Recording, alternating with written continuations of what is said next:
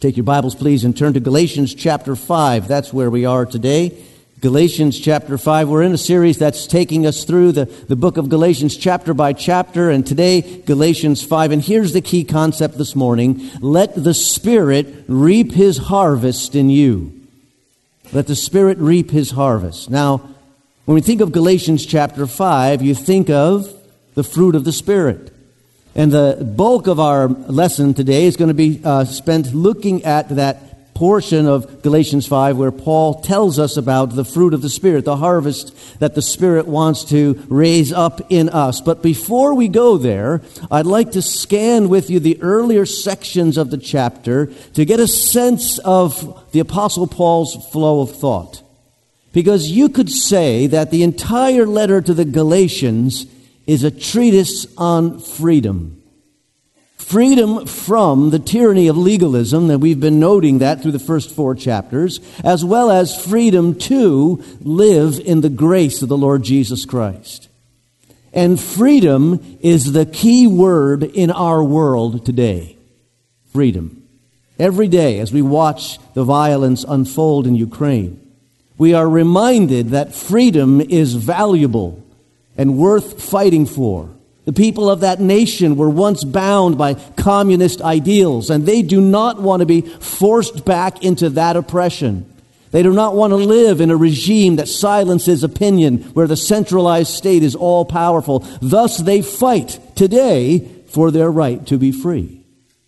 Back in 2020, we saw the same uh, desire ex- uh, exemplified in the streets of Cuba in that uh, regime where they were protesting the government, expressing their desire to be free. And the, those protests were quickly snuffed out by that regime. But the passion for freedom remains.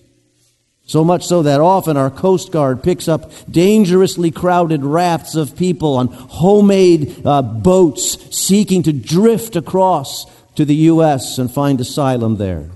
Read about a, one couple way back in 1966, an, automatic, an auto mechanic by the name of Loriano and his wife Consuelo. They made a break on a makeshift aluminum kayak that they had spent months collecting scrap metal, f- forming the kayak. They could barely squeeze themselves in. And on a moonless night in 1966, they set off heading for the United States to seek freedom.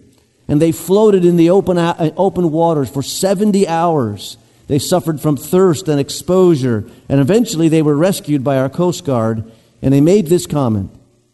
He said, We thought going into the ocean and risking death or being eaten by sharks is a million times better than suffering without freedom. Many have done that. We know their story because they were, they were rescued in their boat that they fashioned now is on display in the Mariners Museum in Newport News, Virginia. But people long to be free. Now, the Galatians' freedom is threatened.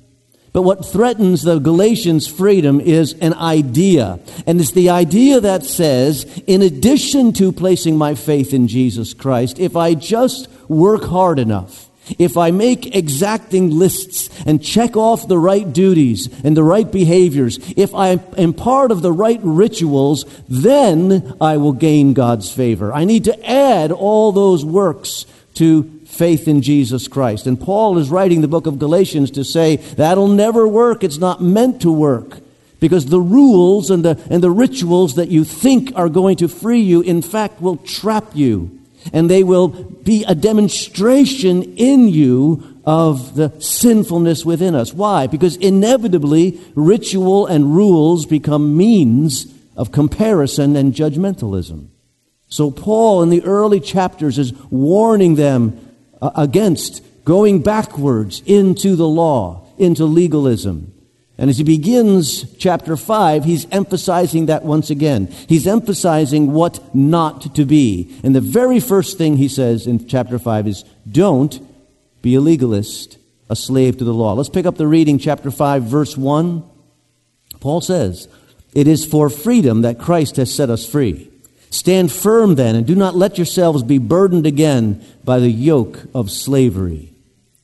Don't be a slave to the law. Believer, you have been set free. What have you been set free from? From the penalty of sin, from the power of sin, and also from what he calls the yoke of legalism. And that image would be meaningful to those he's writing to. The yoke, the neck harness worn by the oxen as the oxen pulls the cart. It's a graphic image. Paul is saying, don't go back into that kind of bondage again. You're set free in Jesus Christ. Rejoice in your freedom. Don't be a legalist. But he also, in the beginning sections of chapter 5, says, don't be a libertine. A libertine is a person unrestrained by morals, unrestrained by the principles of righteousness. Look at verse 13. Just scan there. It says, You, my brothers, were called to be free, but do not use your freedom to indulge the sinful nature. Rather, serve one another in love. There, Paul is addressing a question. Is it possible to overdo this idea of freedom? And the answer is yes.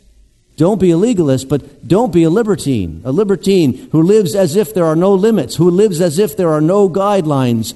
Christian freedom is freedom from sin, not freedom to sin without penalty. Freedom in Christ is not license to sin. Use your freedom to bless others because if you don't use your freedom that way, if you use it just to live a reckless, sinful life, it's a different kind of slavery, but it's slavery nonetheless. You'll become a slave to your own appetites, a slave to your own habits and your hang ups. Christ, through the Holy Spirit, has set you free. And now the Holy Spirit wants to raise up a new harvest in you the harvest, the fruit of the Spirit. The fruit of the Spirit, that's what should be blooming in your life. That's what should be obvious about your life. It's not about the rules and regulations, it is about the fruit of the Spirit being demonstrated in the way that you live. So go down to verse 22. And there Paul describes the fruit of the Spirit. The fruit of the Spirit is love, joy, peace, patience, kindness, goodness, faithfulness, gentleness, and self control. Against such things there is no law. These are the things that ought to be obvious about your life. These are the qualities, these nine qualities ought to stand out in the way that we live. That's the fruit of the Spirit. I want you to notice something about the way Paul expresses this. Calls this the fruit of the Spirit, singular. All of these traits make up the elements that are the fruit of the Spirit.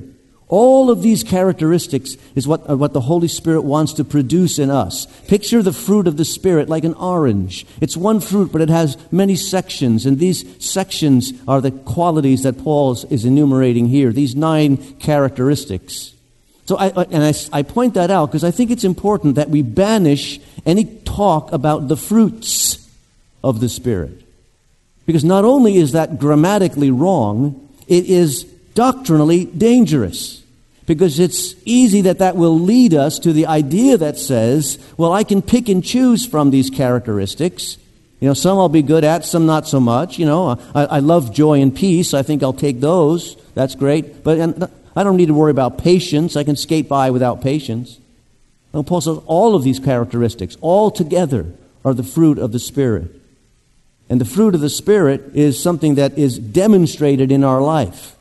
It's how we live on the outside. It's what people in, it, who encounter us engage as they are in relationship with us. It is not acceptable to say, well, you know what? I'm patient on the inside if on the outside you're an obnoxious hothead. No. It's the way we are meant to live, the demonstration of the way we interact with others. It is the action of our life that counts. And we have a role in allowing the fruit of the Spirit to bloom in our lives. The Spirit has the power, but, that, but the fruit blooms as we have the fertile soil of a cooperative heart. The fruit of the Spirit grows in the garden of obedience, and it takes effort to maintain the garden of obedience. The fruit of the Spirit grows in the garden of obedience. So let's review what God is looking for in us, in the way that we live. On the very top of the list, love. God is looking for love, the top characteristic of the fruit of the Spirit. You can be sure that that's first on the list for a reason, because that's the premier characteristic. The main aspect of what it means to allow the Holy Spirit to be evident and flowing through us is, is love. Be a person of love. What does that mean? We use that word a lot I don't know how many times today, but you can just maybe you can remember to count how many times today you'll say something like, I love that, or I love it, referring to all different kinds of things, all different kinds of objects and experiences or people. We love all kinds of stuff. And as such, we, we water down what we mean when we really encounter love as a characteristic of the Holy Spirit. It's important to understand, of course, we realize that Paul had a number of words at his disposal in the Greek language to, to, to uh, illustrate love, to speak the word of love.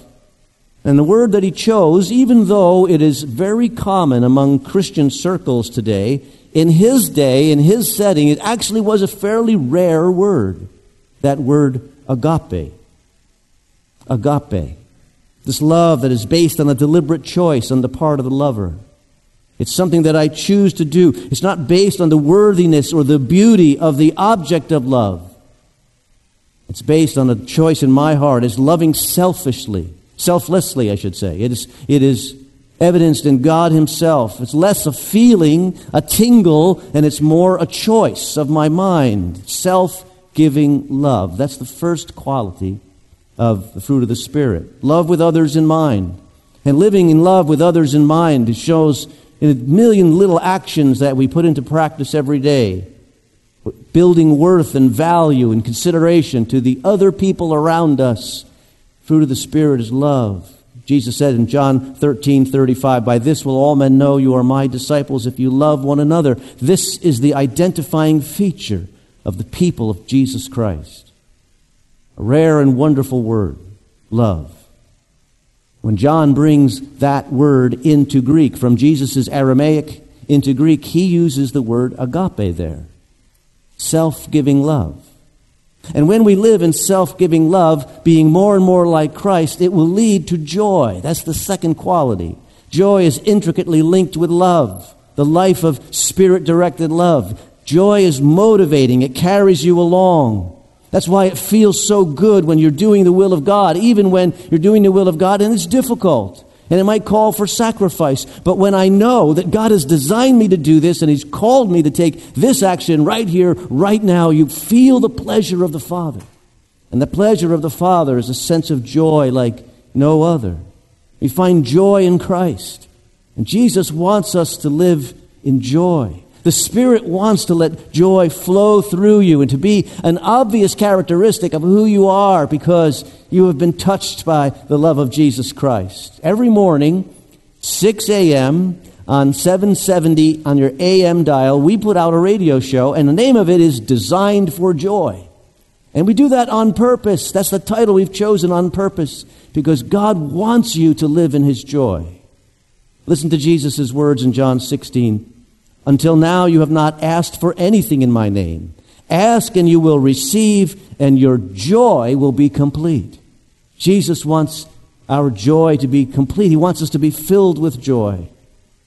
John Piper, the author and pastor and teacher, made famous the line God is most glorified in you as you are rejoicing in Him. It's absolutely true. As we are rejoicing in our relationship with Jesus Christ, the world looks at that and says, that's something I don't have. You know, we don't want a bunch of morose, sad sacked, sad faced Christians moping around. That's not attractive at all. But the joy of the Lord is attractive. And the Spirit wants to see that characteristic grown up as part of His fruit. And when you live a life of joy, Spirit directed joy, you will have Spirit saturated peace. That's what the Spirit uh, life, spiritual life produces the assurance that God knows me, the assurance that God sees me, that God is with me, that God loves me, the assurance that God hears me when I pray. And when I absolutely believe that beyond a shadow of a doubt, that brings a peace.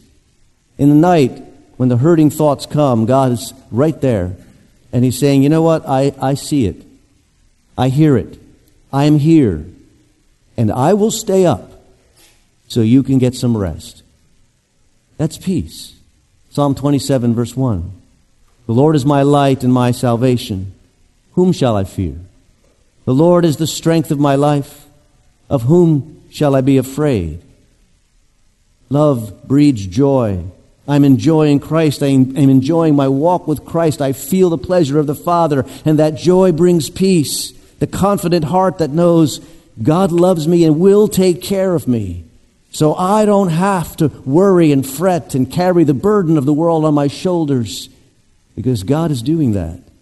And when I have that kind of peace, depending upon God in that way, I can be patient. That's the next quality of the Spirit. I've heard it said that patience is something we admire most of the time, not all the time. Patience is something we admire greatly in the driver behind us, but not the gr- driver in front of us, right? Because of the record gas prices, I have become a patient driver. I drive in a slow lane. I drive the speed limit. I watch my RPMs to make sure I'm not using unnecessary gas. When the light is changing in the distance, I coast to the red light. It's true. And you know what I found? Drivers in Stockton don't like that. I get all kinds of people zooming around me, and guess what? We sit at the light together. Still. Be a patient driver. Let patience bubble up into the way you drive. You know what? It's going to save you gas mileage there. Patience. I know I've said this before, but there, is, there was a quote once that I read on the bottom of a calendar. And it's one of those sayings that just kind of stuck with me. I can even visualize it uh, on the bottom of that, of, of that calendar as I flip the pages. And this was the quote. It said this Never think that God's delays are God's denials. Hold on, hold fast, hold out. Patience is genius. I love that. Patience is genius. Because God is working and I can wait on Him. Wait on His work, wait on His timing. Holy Spirit, it's Holy Spirit directed endurance, if you will. And when I'm, when I'm patient in that way, in the confidence that God is working, and I can wait on His will and His work, that'll enable me to be kind. Kindness is the next aspect of the fruit of the Spirit. Kindness. By kindness, we mean a disposition of graciousness. Commentary author Albert Barnes from generation ago, he describes it this way. He says, It is a mildness of temper, a calmness of spirit, an unruffled disposition that disposes us to make all around us as happy as possible. Kindness. Kindness is born of the same trust that gives birth to patience. Why? Because so very often we're not kind because we think, you know, if, if I am kind, I'm going to be taken advantage of. People will use me.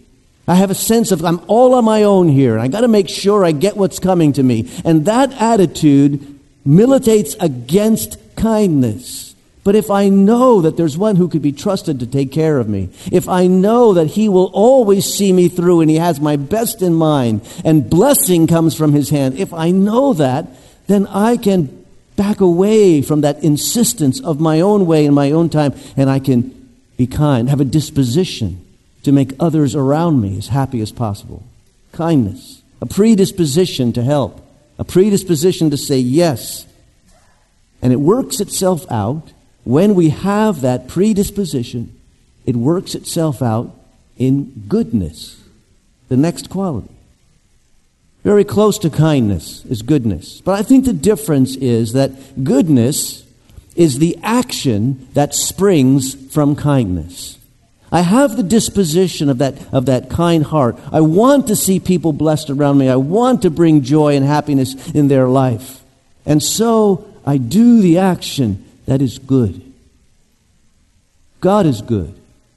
And we are like God as we seek to do His good will. Tim Chester is an author, and, he, and he's reflecting on God's goodness. And he writes this He says, the variety of the world's food is an example of God's goodness. The world is more delicious than it needs to be. I like that. You know, all the varieties of food, all the different tastes. We didn't need to have all that variety, but God gave it to us anyway. He's, he's, he's a good God. And He wants our blessing. And He wants to be kind to us. Goodness is kindness in action. It's taking that predisposition and putting it to work, actively blessing the people around us. Goodness. Faithfulness. Our God is faithful. And He wants us to be faithful. He's eternally faithful, and He calls His people to be His faithful ones. It's the quality of being reliable being where you said you'd be, when you said you'd be there. It's also being full of faith spiritually, full of faith in, in what God is doing and has done in our lives, but also that carries itself out to being a person that people can depend on. Faithfulness, part of it at least means dependability. We don't know what tomorrow will bring, but we do know that God is already living in tomorrow. He already is there we do know that He will be faithful to us, so we can be faithful to our commitments and faithful to our obligations. We can be dependable and reliable, remain true to Him and true to what we say and true to others. There's a perseverant quality to it, a diligence beyond human just stick to itiveness. There is a spirit inspired tenaciousness to demonstrate our faith by being faithful to others in the things that we say we will do, beyond just the circumstances. And then there's the quality of gentleness. I wonder if the people around you in your life, if they would use the word gentle to describe you. Sometimes it's tough to see gentleness in the way that we interact with others. Gentleness is a lot like meekness. Gentleness doesn't mean weakness. It means using your strength in a controlled way. It's using the strength we have to bring tenderness, to bring healing and help to the relationships around us. Gentleness does not mean wimpy. It doesn't mean feeble. But it is a gracious and grand way to live where people will feel safe around us because they know that they're, they're going to encounter a gentle spirit, not to have their, you know, not be yelled at and not be criticized, not be belittled just for the things that they do or the differences that they demonstrate. The worldly attitude is agree with me or I'm going to get in your face. Push me and I'm going to push you back 10 times more. But spirit inspired gentleness will bring a harmony within and a calm within that is demonstrated to others around us. The calm that places you where God wants you to be in supportive relationships, not combative relationships. And it brings us to the last quality that Paul mentions self control. Self control. A spirit directed power to control our impulses, to control our behaviors, to be spirit directed some years ago, I, am sure you're familiar with the name of the reporter John Stossel. He's, he was for a long time on the air. He used to do a lot of reporting on cultural issues uh, and that kind of thing. And in one of the reports that he had, uh, he, he's speaking to a professor at Case Western Reserve University. And here's a quote from that interview with this professor who studied the issue of self control. He said this If you look at social problems that face people in the United States today alcoholism, drug abuse, gambling, teen pregnancy, and so on the majority of them have to do with the failure of self control. Studies show that self control produces success in life over the long haul. And he's just talking about the, the personal quality of human derived self control. And he referred to a study that had been uh, done at Columbia University in the 1950s. They studied a group of children, and the test was could the children resist temptation, control themselves in order to gain a reward down, downstream later on, okay? And it had to do with not eating candy. Can you resist eating this candy in order to get a reward later on? And now they, they did that test on the people. They, they, they took uh, note of who was able to resist temptation, who succumbed to the temptation, who was not demonstrating self control. And they followed those children for the next 30 years.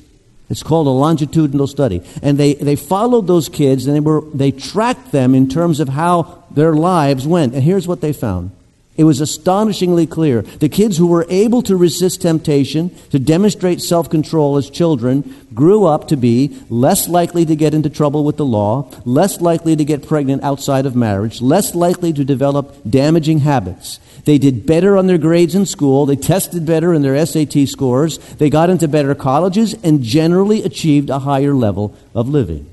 Self control. And that's just human self control just makes sense to live that way. But the spiritual quality of spiritual self control is the Holy Spirit power enabling you to resist, not being swept along by the tide of the crowd's ideas, not being swept along by popular opinion and the habits that corrupt. It's in essence being mature in the Spirit. Spirit grown self control is spiritual maturity.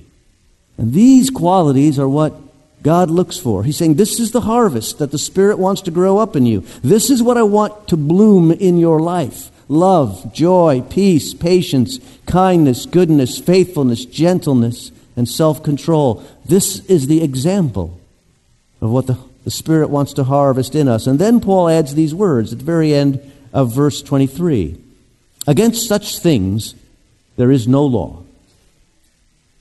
Why does he say that? Why does he say it that way? What, what does he mean by that? Well, I think he means this laws exist for restraint, right? Speed limit laws restrain me from going too fast down the highway.